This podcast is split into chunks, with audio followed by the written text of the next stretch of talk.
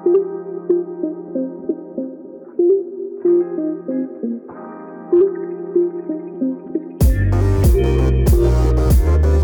and welcome to the Wholesome Threesome. First time guys, meron tayong guests na hindi na girls at hindi ko na kasama sa high school but instead, na-meet ko sila through the industry that I work in. So, huwag na natin patagalin pa. Boys, magpakilala na kayo. So, mag-start off na lang tayo kay Stephen. Sige, ikaw muna. Sige. Nagtuturo kayo eh. Hello! Wel- Welcome pala sa podcast. So anyway, my name is Stephen. Dati akong electrical engineer. Ngayon, self-employed na ako. I'm a full-time stock trader and financial coach. So yun lang. Wow, short and sweet. So, yung isa naman, ayusin mo ha. Alright, hi guys. So, I'm Ivan. So, I work a corporate job and I'm also a part-time student. And this is now my last term. So, yes, graduating na. And um, I'm also keen on learning the stock market. So, here's my friend Stephen. Ah, laging nagagalit sa akin cause pinag-uusapan nga namin na ano, mag-aral muna pero ako naman bira ng bira sa stock market. So there, pag-usapan natin mamaya. Yan. So, kasama natin. Hindi lang engineers, pero syempre investors. At hindi lang investing sa, in terms of finances, pero sa sarili nila. Wow. Ayos ba yun? Yes, yes. so, for Okay. this episode, uh, ito hindi ko to binanggit sa kanila. I think hindi ko siya na-articulate sa inyo well nung nag-usap tayo last time. Pero the reason na in-invite ko kayo is um, talagang talagang nire-respect or I think pwede mong masabing maa-idolize mo yung pagiging focus niyo sa maa-idolize ko yung pagiging focus niyo sa self-development. Nax. Walang bola to ah. Kasi wala silang bayad. Pero ano eh, talagang very goal-oriented tong two friends na to. And I think marami tayong matututunan from them through this podcast. So, siguro just to start things off, kasi nga mag-best friend kayong dalawa, 'di ba? Paano ba kayo nag ano, nag-meet? Kasi honestly hindi ko pala alam kung paano kayo naging friends. Paano ba, Ivan? Well, ah, alam ko classmates kami nung ano eh, second year high school and Mm-mm. I would always make fun of ano, yung pimples ni Stephen sa noo. Kasi ang dami talaga, para talagang crater ng moon. Basta ang dami. You know naman yung puberty, gano'n. Puberty stages. Okay. Oo. So, every time na may exam, nagpapataasan kami ng scores. And parang one time lang ako nanalo. Tama ba? parang parang every time na magpupustahan kami, ilan ba ang subject ng high school? Parang 8. So, Oo. nananalo lang ako sa ano? Sa AP, Araling Panlipunan. Oo. Ang favorite Then mo the yun. rest, the rest, talagang wala na. So there, wa- alam ko naging classmates lang kami. Second year high school lang, di ba? Second year lang. Mm-mm. Oo. And third year, fourth year, hindi naman na. But then, nagkita uli kami sa ano na eh, sa college. Oo, sa college na. Pero hindi rin eh. Parang kasing nasa kabilang section siya and nasa kabilang section din ako. So, sa tingin ko, mas stronger lang yung ano, yung pagkakakilala namin before kasi nagkakilala na nga kami ng high school. So, and then yung ano, foundational years namin, syempre, hindi pa naman kami gano'n nag, ano, hindi pa naman namin gano'n na-appreciate yung fun that time. And then, when things got serious nung college, Mm-mm. ayun. So, sa tingin ko, masabi ko na parang every step of the way, ano, ah, nandoon yung presence namin. Wow. So, di ba, ang naman. Retreat ba to? Hindi, but, but it's just a brief story lang, no? Oo. And I think more than anyone, more than anyone sa classmates ko, si Stephen yung lagi kong napupuntahan na bahay. Mm. Kasi um, even before pa, lagi naman kami nagse-celebrate ng birthday with, uh, syempre, yung group namin, group of friends din na magkakakilala nung back then in high school and then nag-meet nung college. Then every time na may birthday, nakikita-kita kami. But then people come and go. So, hindi naman lahat yun na, na stay sa circle. Parang for now, tatlo na lang kami. Okay. Oo, ganun. 3, 3 to 4, Oo. ganun. Mm. Yun. So, ikaw Lagi si tumatawag yan sa Ivan sa bahay. Oo nga. Actually, mahilig si Ivan tumawag talaga. Mahilig makipagtsikahan. Ah, Oo. dati ano pa, PLDT pa dati. Landline talaga. Talibabad talaga. Di ba? Yung mga 90s kids dyan, di ba? Makaka-relate kayo. Totoo. Mga wala pang cellphone. Kung meron man, syempre, only text lang. Tapos mag-GM ka pa, di ba? Good morning!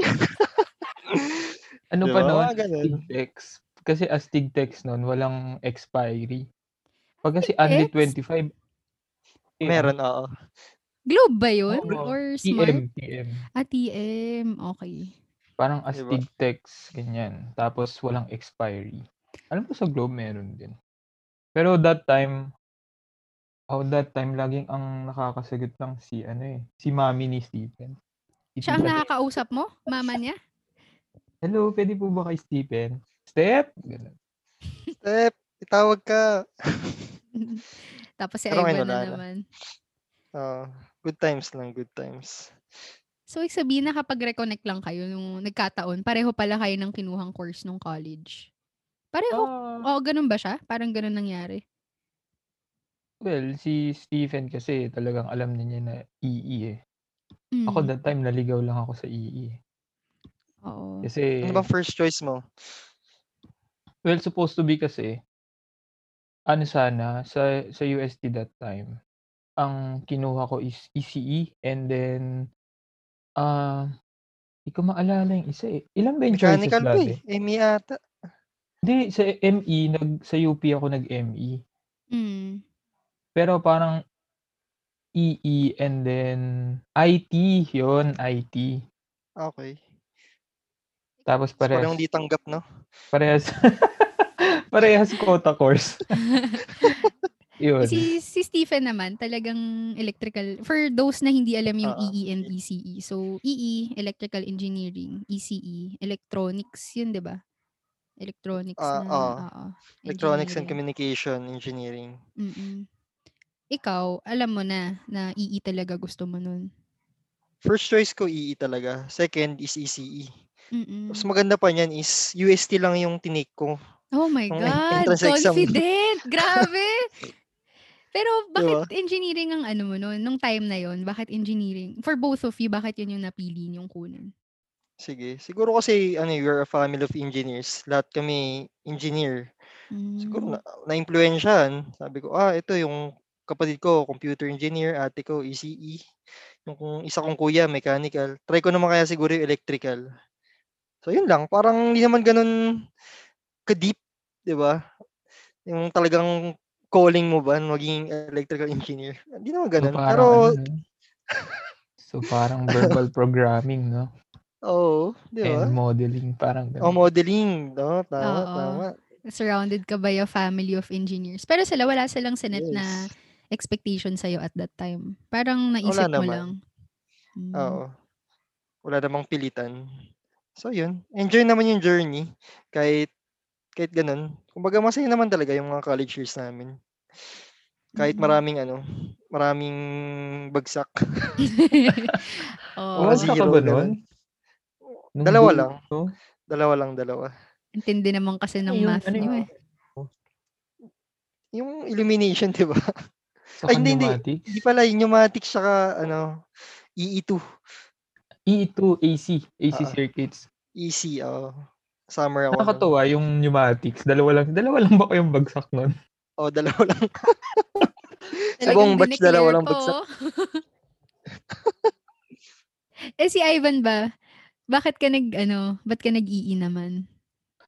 Ah, for me kasi, ah, panganay naman ako. So, wala namang katulad yung kay Stephen na may mga kuya, ate na nag-engineering. Sa, I think kasi before, yung si daddy kasi parang frustrated engineer siya. Kasi gusto niya mag-engineering nun pero hindi niya natapos. Although, I think na yun yung pinakamalaking influence sa akin. I think yung pinakamalaking influence sa akin is yung pinsan ko, si Ate Nikki. Kasi Mm-mm. ang kinuha niya nun, industrial engineering. And by that time kasi, during that time nung bata pa kami nung foundational years namin. Siyempre, ah, if ano naman yung nakikita ko na mukhang okey, na nakikita ko sa kanya kasi nga close kami, yun din sa tingin ko yung, ah, oh, sa tingin ko okey din 'to for me. So yun, kinuha ko yung engineering, ah, kasi nga daw cool, sabi cool. Mm. 'Pag high school ka naman gusto mo maging cool. Mataas daw yung sahod. Ayun, isa pa. Ayun. In Ah, demand. well actually yung sahod hindi ko masyadong iniisip that time. Mm. Ah, pero pero that time din nung retreat namin nung 4th year, parang yung adviser ko, um, parang against siya. So, rest in peace 'no, si Ginoong Marco. Um, hindi kasi parang for him mas keen siya sa'kin if I'll I'll take ano, yung something that is about writing. Kasi nung 4th Oh. year ako, nanalo pa ako ng award nun. Parang yung award na yun, parang first ever pa na ginawa ng school. Ang tawag dun, parang parangal panliteratura. Mm. So, Filipino writing contest madalas yung nasasalihan ko. So, I think baka dito yung skill ko, ganyan. Pero Mm.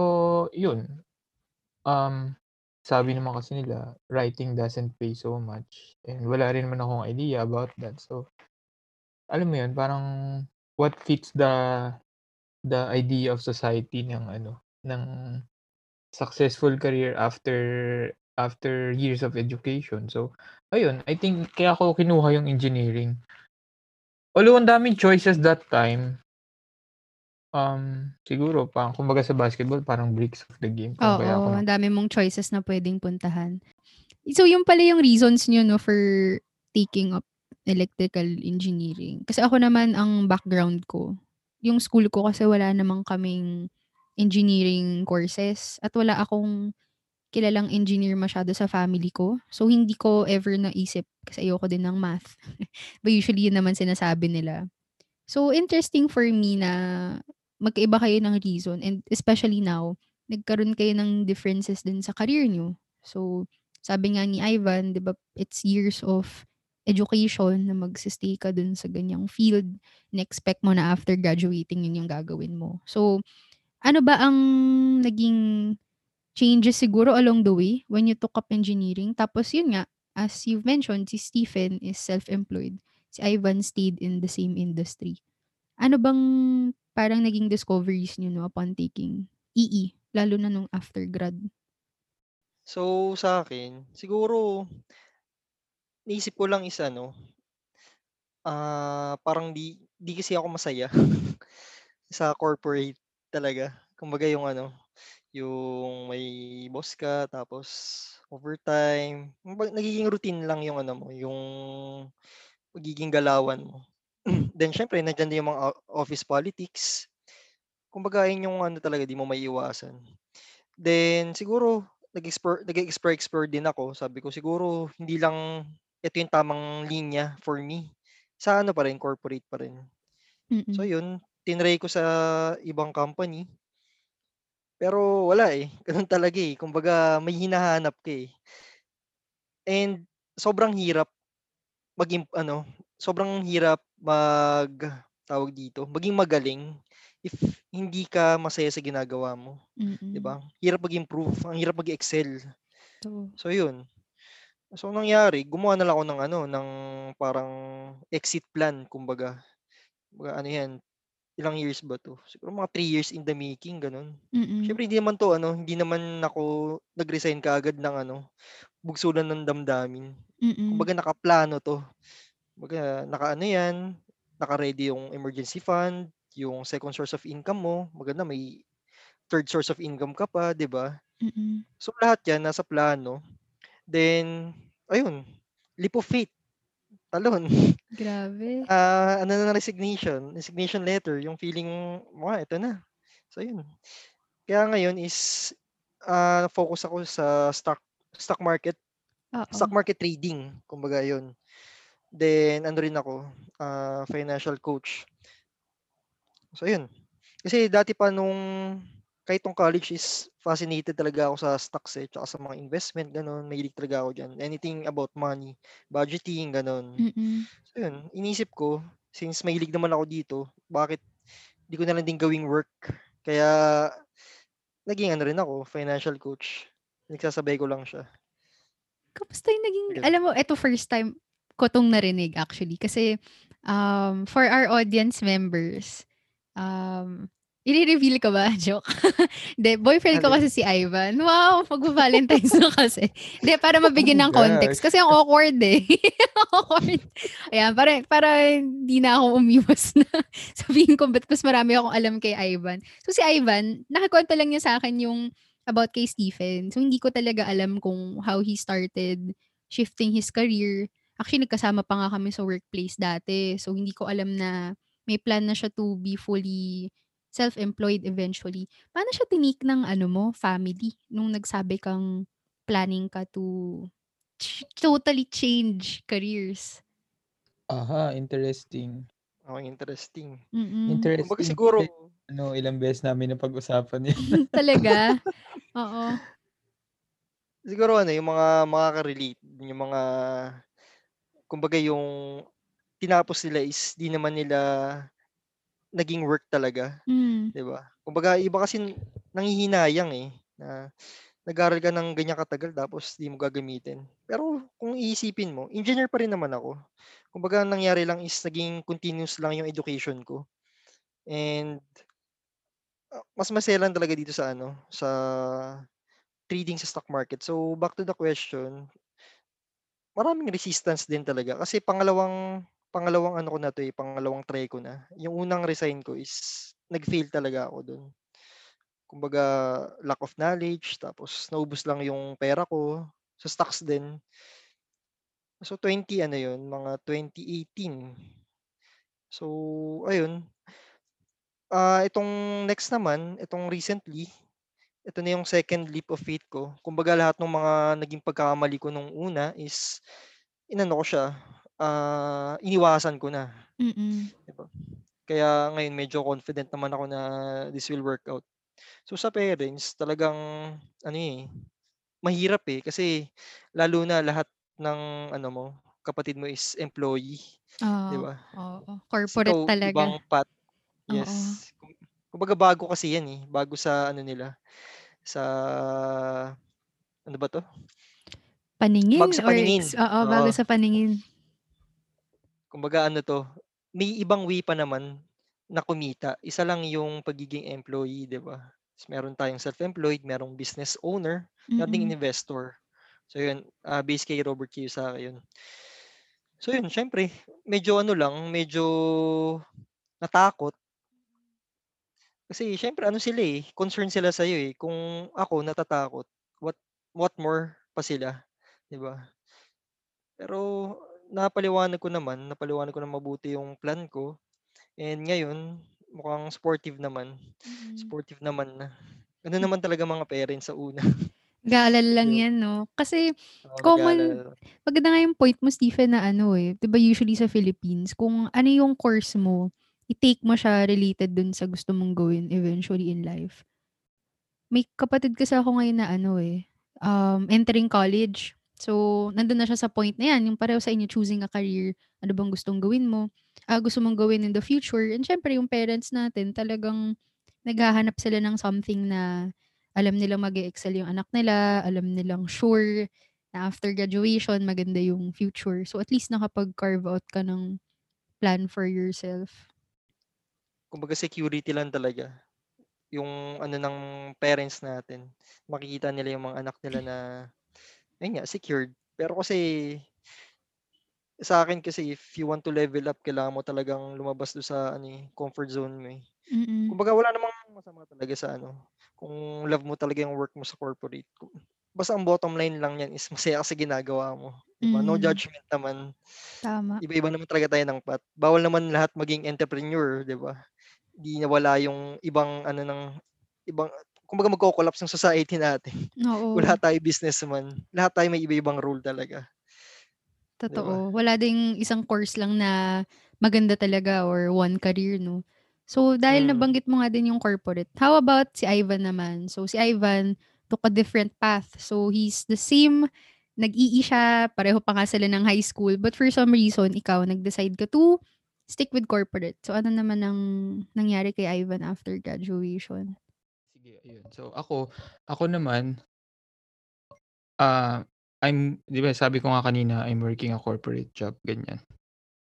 And after nung yung pagka pagkapunta ko talaga sa electrical engineering is some is something na ano, parang those those small things na nangyari sa'yo before, parang magli-lead pala siya sa'yo dun sa big things. Kasi nung nagpapa-enlist ako sa UST, nag-lunch yung ano dapat kasi mechanical engineering ako, kaya Mm. lang nung turn ko na, nag-lunch yung department chair ng mechanical engineering. So ako, being that kabado kid, feeling ko hindi na ako makaka-enroll. So, ang ginawa ko, sabi ko, "Ah, sige okey na ako sa ano, electrical engineering." Kasi dalawa ang choice, eh. Gusto mo ba mag-mechanical, gusto mo mag-electrical? Kasi yun pa yung hindi napupuno na department, eh. So, sige electrical, makakapaglipat naman ako ng na makapag-shift naman ako anytime. And yun, fast forward 5 years, yun boom, electrical engineering graduate, ganyan. So, hindi na nakapag-shift. Pero during that time um, ang taas nung level ng uncertainty kung ano ba ang mangyayari after board exam. So, after board exam, yun, just like the others, pasa-pasa ka ng resume, ganyan. And I think after say for say mga 6 months, nakapag-work na ako dun sa company na feeling ko naman gusto ko talaga before kasi sila yung adviser ko nun sa thesis. Construction 'to 'no, Yun. yung una mong work? Tama ba? Hindi, yung Ah, yung itong naging current work, yung kung saan ka na yung current nag-stay? work ko, oo, kung saan na ako Ah, nag-stay. okey, okey, Sila yung oo. adviser ko nun sa thesis. Kaya kaya kami rin nag-best thesis, gano'n.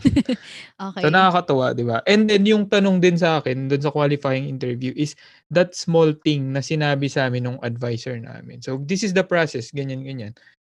And it turned out nung interview ko here, yun din yung tanong. So, really it's the small things that lead to the big things, eh, ganyan. So, nag-decide ka na talaga to stay in that company 'no, after 6 months after grad, years ago. Tapos despite all that uncertainty, for some reason nag-decide ka mag-stay. Anong naging motivation mo to stay 'no? To stay in that technical side kasi si Stephen nga decided to go with something mas near to his passion siguro? For you, did you grow to love the field or na-realize mo na it's really for you? Well, if kay kay Stephen kasi, ang pinagkaiba namin pagpasok niya ng corporate job, being an electrical engineer is alam niyang hindi yun yung gusto niya talaga. Siya sa fin financial markets, ako naman dun naman ako sa side ng liberal arts. So, fun fact nga nun na nag-submit pa ako ng nagsulat-sulat talaga ako nun kasi Mm. sabi ko parang tapos na yung tapos na yung paghihirap ko sa engineering, okey na sa parents ko na naging engineer na ako, ganyan. Baka it's time for me naman to explore what I really want. Yung passion mo, Dahil ganyan, oo. Oh, well, uh, may idea of passion before.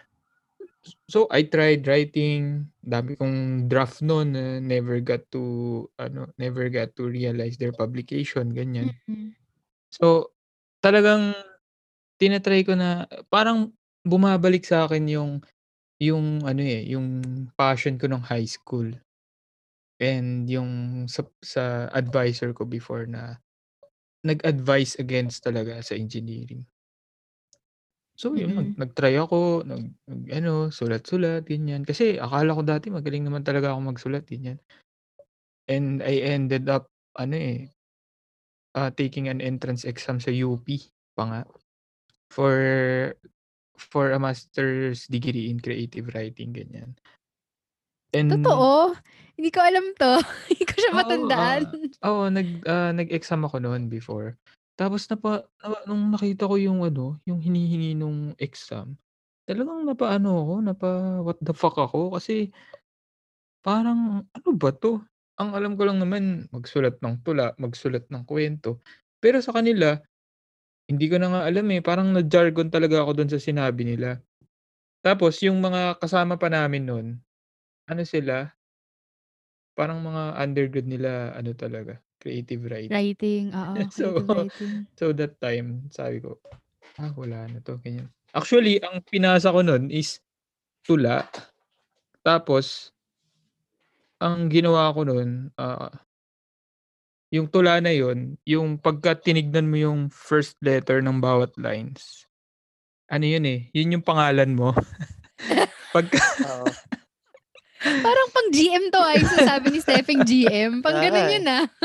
yun talaga pag tinignan mo, pag nilagyan mo ng ruler yung lines, nakikita mo yung name mo, ganyan. So, ayun. Fun experience. Kaninong pangalan nilagay mo? Pangalan mo, Ivan? Hindi, pangalan mo nga. Wow. Oo. Ayan tayo. Guys, pang ibang episode tong ano, itong love story namin. Okay, sige. Hindi ko alam yan ah. yun. So, Okay. Try-try lang. ganyan.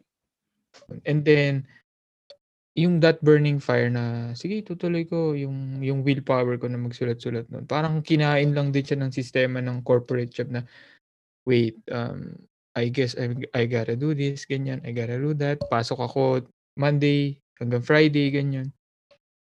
So, during that time, yung, yung profession ko, ko kasi ngayon, yung field ko kasi isa, isa highly specialized field.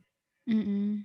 So, ah, inisip ko pa nga na baka nga hindi ko deserve 'to, yung experience na 'to. Kasi ang daming mga electrical engineers that time na talagang mahal nila yung profession. So, maybe dapat sila yung nandito, ako naman yung nagwa-wonder sa labas, ganyan. Pero ilan na ba ngayon? 5 years na ngayon, eh. 5 years na. So parang nangyari na lang is I learned to love the profession na lang and parang nakita ko kasi na we're doing something amazing here. Yun naman yung ano, eh, yun yung nagpa-stay sa akin dito talaga. Na we're doing something amazing and we're doing something na high parang call to service siya, eh. Mm. So that sense of ano, that sense of responsibility, that sense of purpose, parang yun yung nagpapa-stay sa akin dito. Katulad nga ng sinabi ni Stephen kanina, not all of us ay dapat maging entrepreneurs, maging businessman. Kasi there are those na kailangan mapunta sa ganitong sector Tama. to support the society. So parang for you, um, kaya ka nag-stay talaga diyan 'no, nakita mo din yung purpose ng kumbaga nung naging purpose nung degree mo. Kasi I think yung isa ngang gusto ko ngang tanungin sa inyo and I think something na magandang pag-usapan natin. Madalas kasi mababasa mo yan sa kung familiar kayo sa thought catalog, yan, yung mga usong-uso nung college na mga article tapos it's always about follow your passion, follow your dream, kung ano yung gusto mo, yung why mo, ganyan. Laging yun ang ano eh, yun ang naha-hype lagi eh. But in reality for those listening na hindi pa nag-graduate or kung pareho nyo kami na nasa quarter life crisis na, minsan nagre-reflect ka, ano ba talagang gusto kong gawin sa life? Mapapaisip ka din eh, ano bang gagawin ko eventually and dapat ba i-follow ko yung passion ko to really achieve yung success? Naniniwala ba kayo doon na it's really about finding your passion to be successful or it can be something else na road mo to success? Yung some somehow true naman siya, 'di ba? Yung if you find your passion, 'di ba? Sasabihin nila, you will never work again for the rest of your life.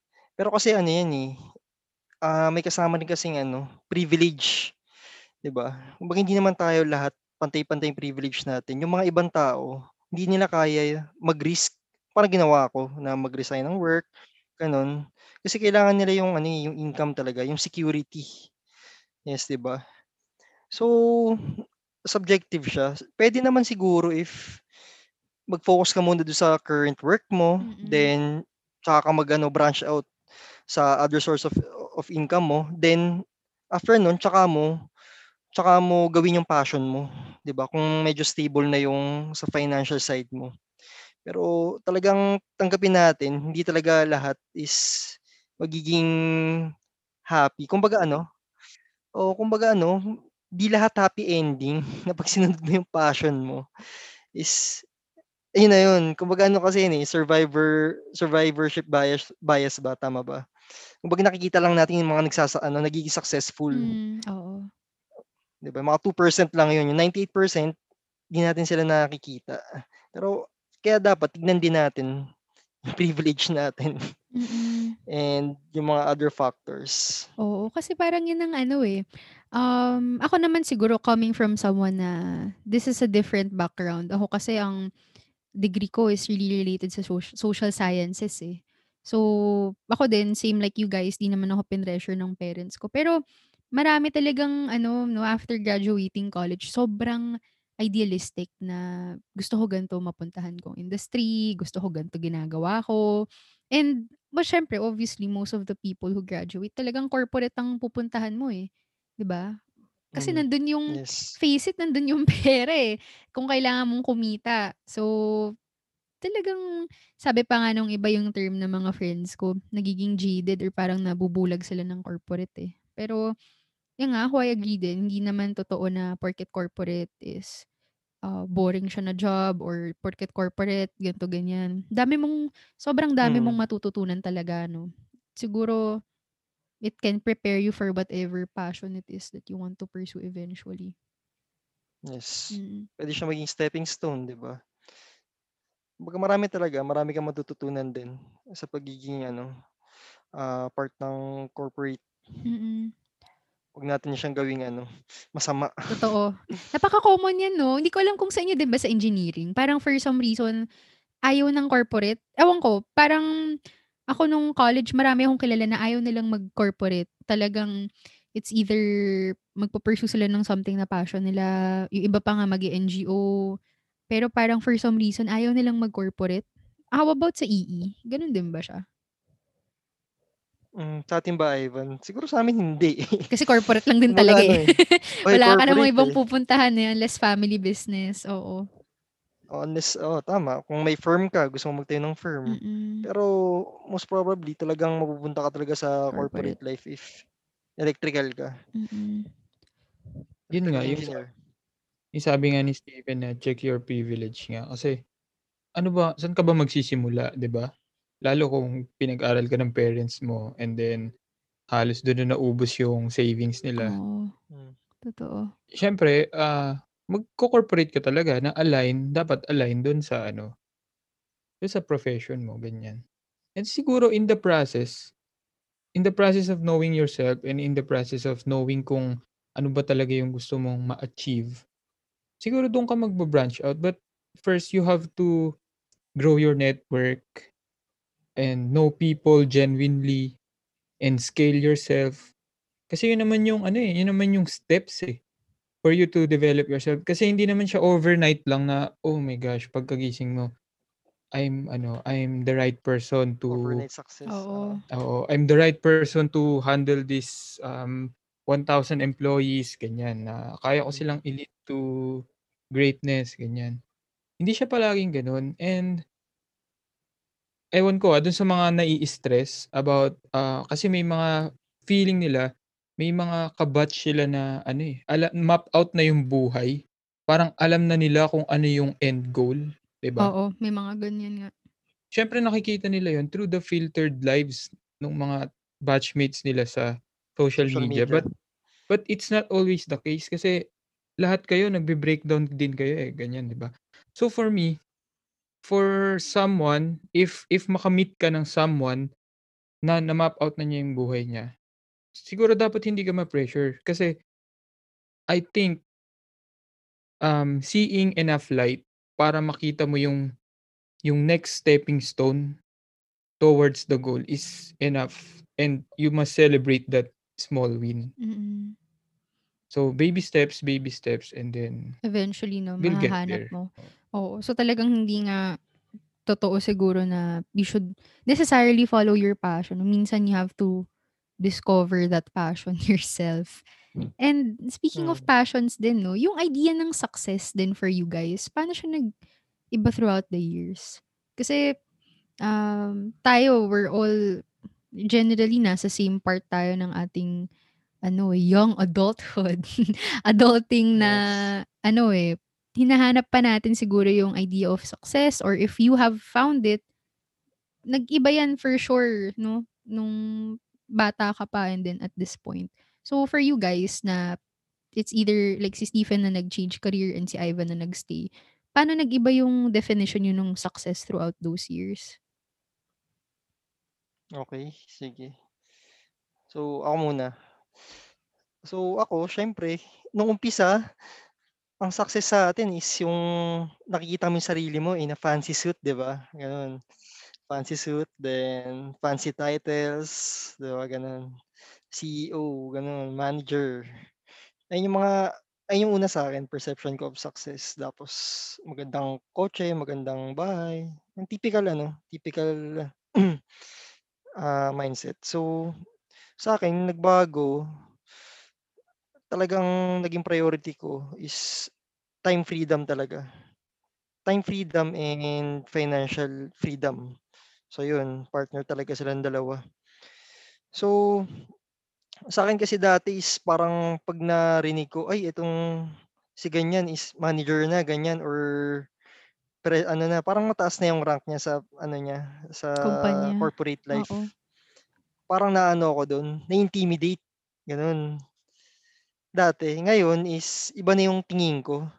Kumbaga mas nai-impress ako kung paano ka makisalamuha sa tao and paano yung mindset mo.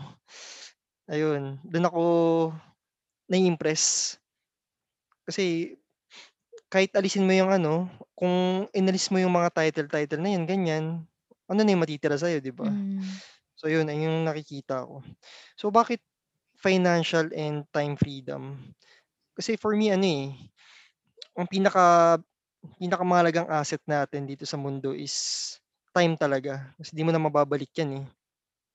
Kaya yun, naghahanap ako ng way kung paano ko siya ma-achieve. Sa sa ano kasi sa corporate, since ano nga, nakatali ka kasi sa'kin 8 to 5 everyday, gano'n. Then may mga times kasi na kunyari 2 hours pa lang, tapos mo na yung work mo. Bawal yun, 'di ba? Oo. Kumbaga dapat pakita mo na busy ka pa Ubusin mo rin yung oras mo hanggang talaga. 5. Yes. Talagang Aha. wala, di mo maiwasan yun, eh. Oo. So mga gano'ng ano, mga gano'ng dilemma. Sabi ko, kaya mas gusto ko yung self-employed. Kasi kaya kong kunyari 1 hour pa lang ta's kumita na ako sa trading, gano'n. Covered na siya ng ano, mas mataas pa kunwari yung kinita ko sa trading kaysa sa corporate life ko for the day. Pero 1 hour ko lang siya ginawa. So meron akong 23 hours, 'di ba, remaining to do kung ano yung mas gus yung mga gawin ko Mas yung mahalaga passion ko. sa'yo. Hmm, kumbaga hawak mo yung oras mo. So yun. Sa ano naman, sa financial freedom is siguro enough na sa'kin yung ano, yung kumbaga ano, ma-afford mong hindi mag-work. Kasi nga may ano ka, eh, may kunyari birthday ng, ah, partner mo or ng parents mo, gano'n. Tapos okey lang sa'yo kahit di ka mag-work ng mga 5 days.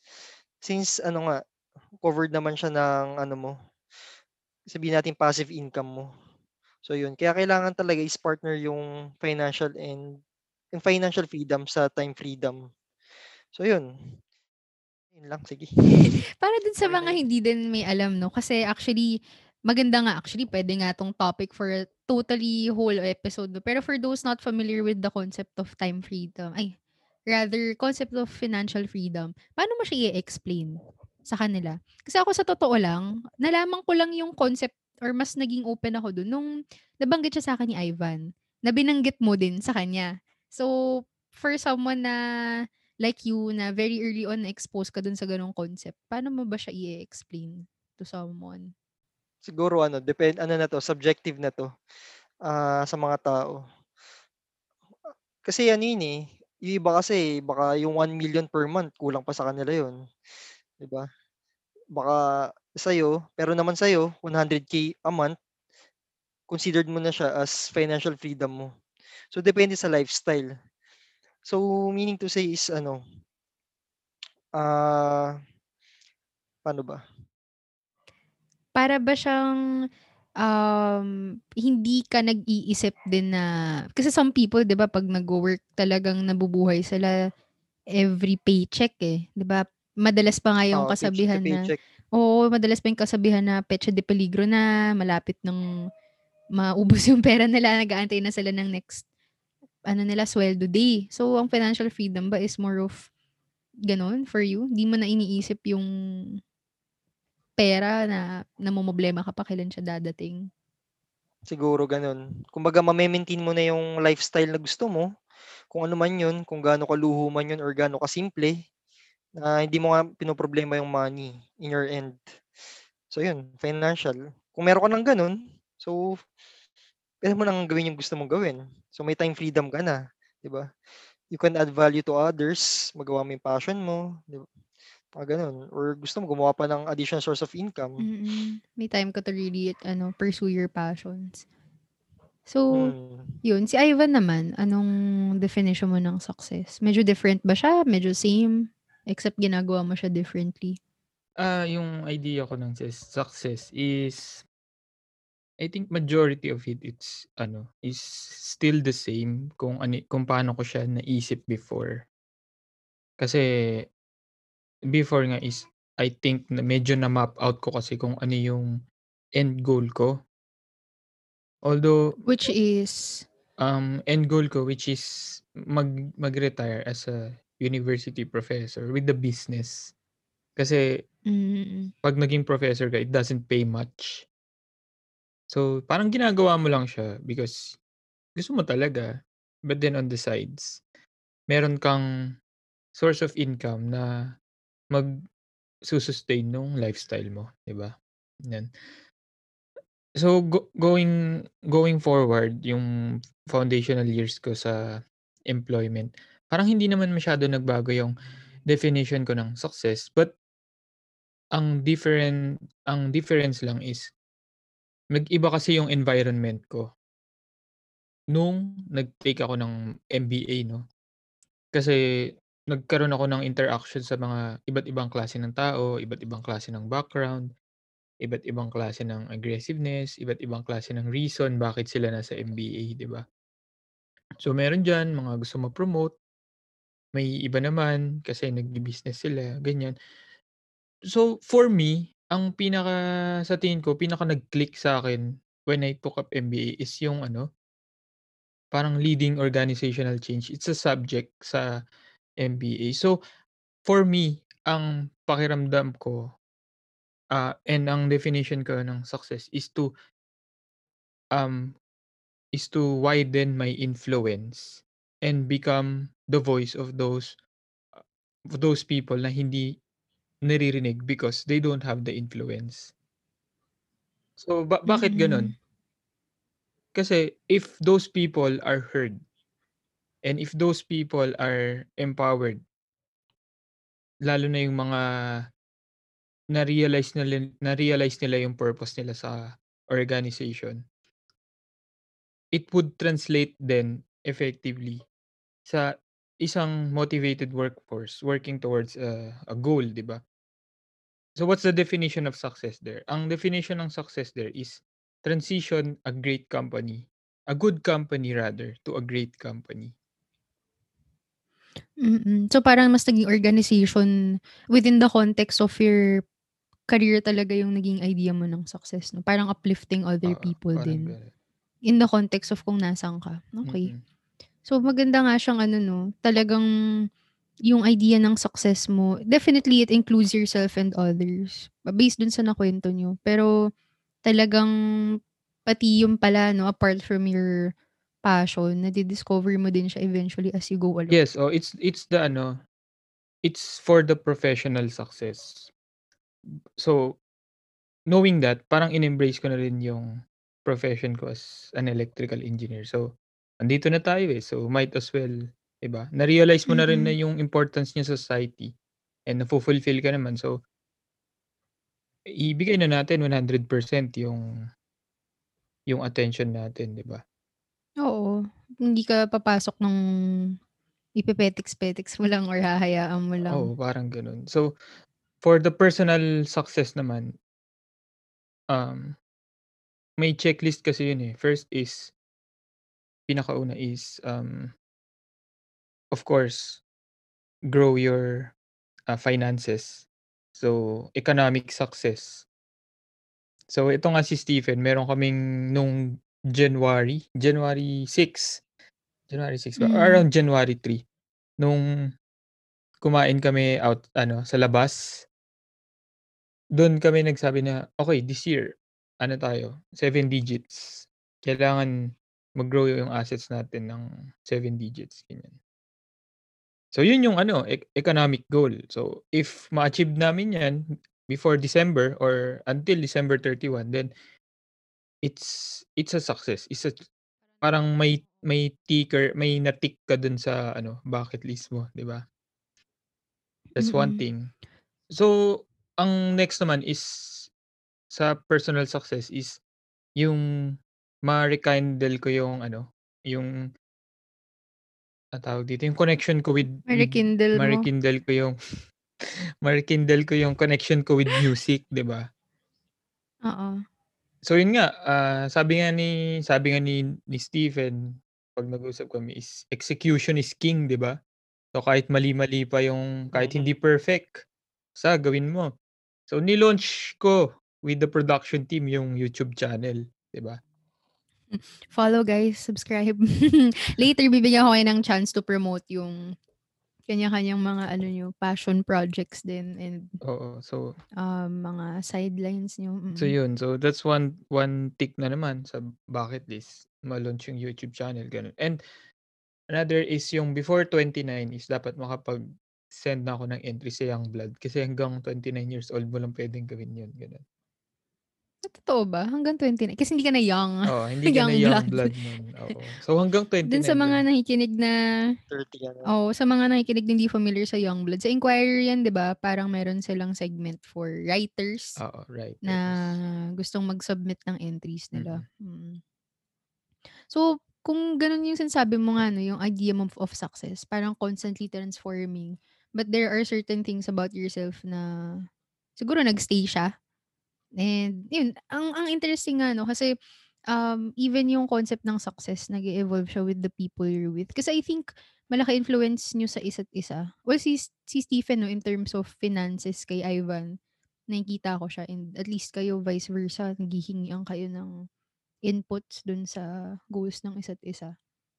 Pero siguro parang to end din and para mabigyan din natin ng, um para mabigyan din natin ng further context yung iba 'no, kung ano bang concrete step steps yung puwede nating gawin to achieve those kinds of goals. Kasi I'm sure sa mga naki nakikinig sa'tin, some of them are thinking of exploring new careers, some of them are thinking of staying where they are now.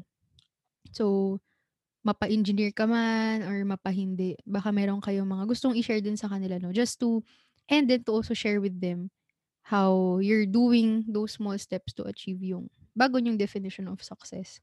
Siguro um, okey yun, yung meron kang goal, 'di ba? Meron kang big goal, 'di ba? Pero ang pinaka-context ang pinaka-context or ang pinaka-principle dun is always ask yourself, ah, "How can I be better tomorrow than I was yesterday?" So, yun yung Kaizen nung Japanese, 'di ba?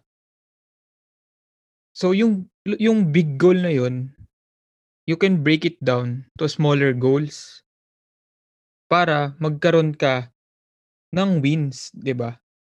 Kasi in the process 'pag sobrang laki nung goal mo and it might take you, um, 5 to 10 years para maabot yun.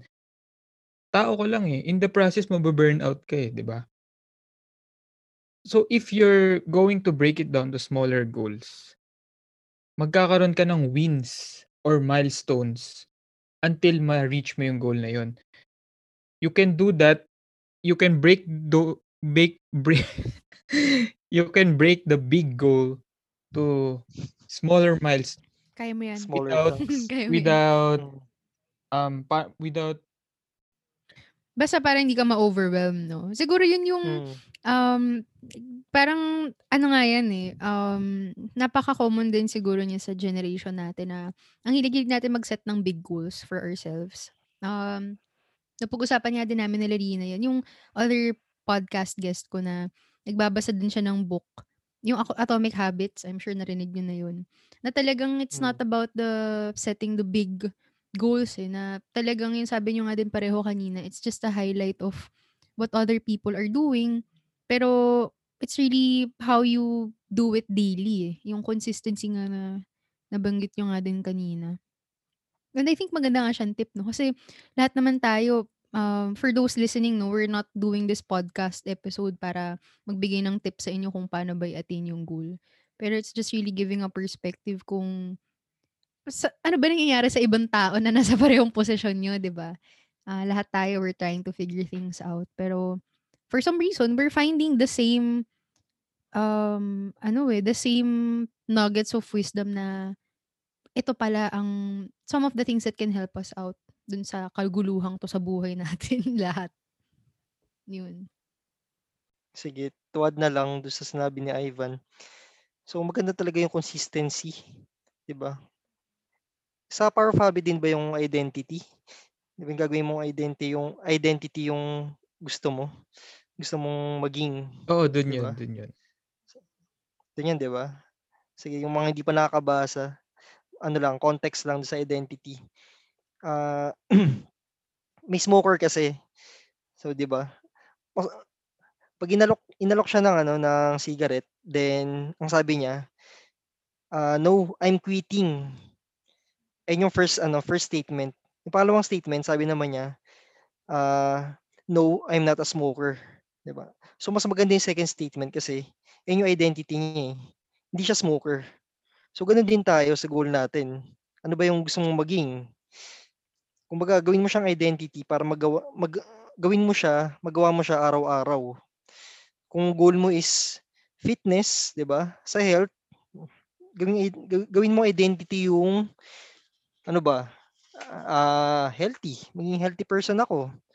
So, gawa ka lang ng mga small steps, drink uh, 10 glasses of water every day, gano'n. Mag maglakad-lakad ka kasi ngayon work from home tayo eh, 'di ba? So maging ano lang, maging active pa rin. Iwasan natin yung sedentary lifestyle. Kahit kumpletuhin mo lang yung 10,000 steps a day, okay na yun.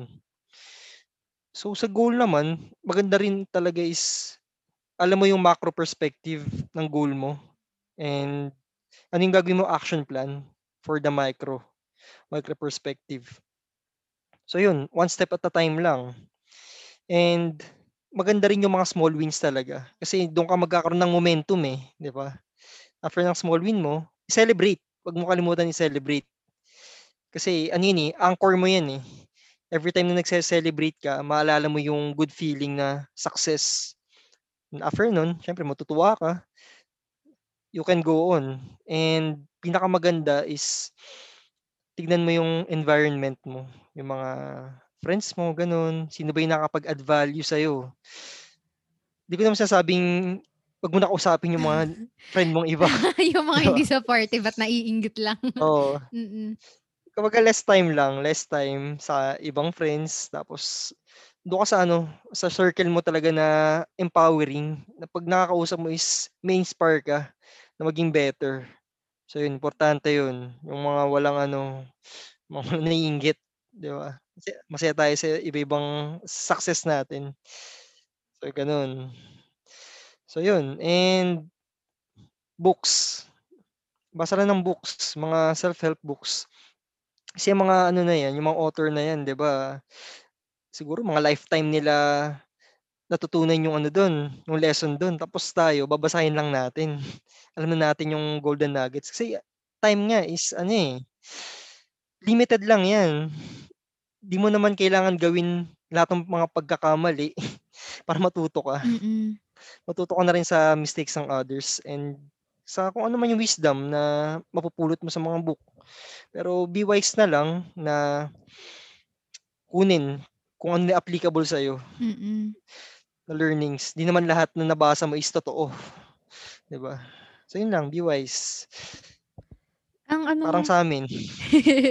ang naisip ko nga 'no, parang maganda ding um, just to end the podcast din 'no, parang this is a different perspective from what a lot of people would say na, ah, 'di ba parang totoo totoo pa rin naman, hindi pala different perspective na yung success mo naman you do it at your own time, eh. Pero ang ganda din nung point ni Stephen na, um, we have to also be mindful na limited resource yung time.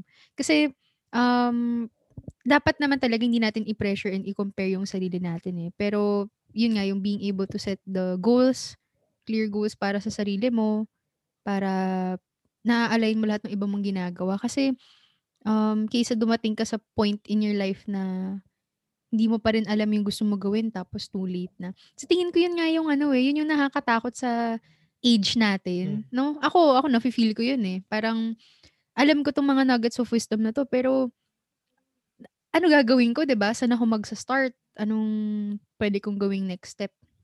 Kaya actually, um, kaya din na-invite ko kayo kasi I think meron kayong sense of yung gusto niyo ngang gawin in the long run or at least meron kayong consistent way of dealing with it. Yun, baka may gusto pang i-add 'tong si Ivan. Oo, oo, gano'n. So, yun nga, dahil nga young professionals pa tayo So, dahil young professionals pa tayo, hindi pa naman gano'n ka-define kung ano yung ginagawa natin, what works for what work for us, 'di ba? Kasi nandito pa lang tayo sa gitna, eh, wala pa nga sa gitna nagsisimula pa lang tayo. But yung nakuha kong nugget of wisdom from my previous professor is yung sinabi niya na, "You have to do a strategic plan for yourself." Kasi kaya mo ngang gawin 'yan, eh, sa companies, 'di ba? Oo. Kaya mong gumawa ng strategic plan for your team, 'di ba? Why not do it do it sa sarili mo, 'di ba? So, he shared something sa amin na ano ba yung sine-set niya every year. So, nagse-set siya ng annual nag-annual strategic plan and then bine-breakdown niya yun sa quarterly strategic planning. So, yun nga, yun din yung concept ng small wins, 'no? So, sabi niya, tandaan niyo lang 'to, sperm, sabi niya, sperm. Okey. So, Sagwa. S for s for spiritual, 'di Mm. ba? So, ev all things everything you do should be God-centered, everything you do, 'di ba? So, sa'kin, paano ko ba siya in-incorporate sa'kin? Every morning nagpe-pray ako, before matulog nagpe-pray ako, ganyan. Before scripted yung prayer but then later on naging more with personal touch na. Next is P, sperm, P, physical health. So, lahat 'to, all of this, walang walang meaning lahat ng 'to. Mawawalan ng halaga lahat kapag hindi ka healthy, kapag hindi mo matutuloy yung goals mo kasi hindi kaya ng katawan mo, ganyan. So, all of this will not mean anything if your body can't take it. Next is E, economics, 'no? So, financial goals. Ang mahirap dito 'pag yung finances mo kaagad ang nasa isip mo most probably mahihirapan kang i-attain siya. Ang ang sabi niya is why not focus in honing your craft, in increasing your skill set at a certain level. Kasi most probably yung economics or yung finances will follow. Mm. Ganyan. And then next, R, relationships. So, who you go with, which group you shouldn't be with, you shouldn't be joining, ganyan. Be ruthless enough, no, to decline invitations if hindi siya mag-a-add ng value sa'yo. Katulad nga ng sabi ni Stephen, time is limited, no? So, maybe siguro once in a while puwede, pero be ruthless enough na mag-decline sa mga invitations na yun, if alam mo namang counterproductive siya sa'yo. And then M, mental, no? Investment sa skills. So, 'di ba nga, kaya sa budgeting natin meron tayong educational fund for us to fund yung continuous learning natin. So, ano ba yun? Ano after ano, say saying all of this, no? So, your strategic plan must be written. So, you're so good in doing this sa company, so dapat kaya mo rin gawin sa sarili mo. Kasi chances are if hindi mo siya ginagawa, many of us would be running like headless chickens, no? So, when we grow old, we have lots of regrets. So, ang hi ang ganda niya pakinggan, 'di ba? But it entails a lot of discipline kasi the path is never easy. So, yun, I think yun lang for me. So, be consistent. Consistency over intensity. Ang ganda Yes. sperm ha. Maganda, parang so spirituality, physical well-being, economic, um, Yeah, relationships, relationships and And and mental. mental. galing. Okay. So just to close our episode for today, nakapagbigay na kayo ng tips nyo, nakwento nyo na din sa akin how your ideas of success changed and paano kayo nag-attain ng different path nyo as engineers. Um, how, what would you like to say dun sa person of before? Yung EE student na kakapasa lang ng boards na hindi pa sigurado kung anong gagawin nila sa buhay. Sige. For me, sabihin ko is huwag kang matakot magkamali. 'Di ba? Kasi tayo takot na takot tayong magkamali eh. Tapos madi-disappoint ka kung nag-fail ka man or na-judge ka ng ibang tao. So okay lang 'yun, huwag kang matakot magkamali. Kasi 'pag every time nagkakamali ka, ibig sabihin nagpo-progress ka, 'di ba? Learn from it and move on ka agad. Tapos adjust kung adjust ka agad kung ano yung mga pagkakamali, then execute ulit. 'Yun lang, paulit-ulit hanggang maabot mo yung goal, goals niyo. Sige, so okay lang Yun lang. magkamali. Oo nga. Takot takot nga talaga tayo lahat magkamali, no? Ikaw, Ivan. So, ako naman, halos the same lang din kay Stephen. Pero, ang gusto ko lang i-add dun is, tama, wag kang matakot magkamali. Pero, bilisan mo magkamali. Kasi, para ano, para mabilis ka agad makapag-calibrate, di ba? So, meaning, kung meron kang iniisip, gawin mo kaagad. Huwag ka na masyadong Mm, mag-procrastinate. yes, amen. Yes, Yun. tama, tama. So, parang ngayong 20s mo, sige, itodo mo na. Kung marami kang gustong pagkakamali, itodo mo na. Basta wag mong pababayaan yung health mo. Para pagdating mo ng 30s, marami ka nang naranasan. So, alam mo na agad yung mga iiwasan mo, di ba? Mm-mm. And then pagdating ng 40s, ine-enjoy mo na ngayon kung ano yung correction na ginawa mo sa sarili mo 20 years ago. Sige, so speaking of uh, speaking of mga bagay na nag-take din kayo ng leap of faith no apart from changing careers or um, nabanggit nga kanina. Puntahan naman natin na mag-plug in na kayo ng mga gusto nyong i-plug in. So actually kaya ako din nagte-take ng time to have this segment sa podcast kasi sobrang grateful talaga ako for your time. So thank you Stephen and thank you Ivan sa pag-join sa podcast. So baka gusto niyo mag-share nung YouTube account and of course um, for those na interested more about finances kasi pwede talaga tayo mag-set ng isang episode just for that. Pero kung gusto niyo makausap si Stephen or gusto niyo makinig sa YouTube ni Ivan, saan ba nila mahahanap yan? Go, Ivan. Sige, yung sa akin, search nyo lang ako. Um, Ivan Jeff Saverano sa YouTube. Yes. Hanapin niyo piano covers. Oo, yung piano covers. Sige, ikaw, Step. Sa akin is sa Facebook, search nyo lang is Project Wealth and Fitness Stephen Cruz by Stephen Cruz. So kung gusto nyo yung, kung interested kayo sa stock trading and ah, mga ano about budgeting, pwede ko kayo matulungan. Uy, malaking bagay yung budgeting na yan na. Malaking bagay yan. so yun, Diba? pwede niyo sila hanapin on Facebook and YouTube. Ah, Steph, baka may pwede kang idagdag doon kasi baka iniisip nila, ah, ito may iaalok to sa akin kaya pag minessage ko, yung takot, takot sila. Hindi to Ah, okay, sponsored sige. guys ha, yung episode na to. So ano naman tayo, add value first muna tayo talaga.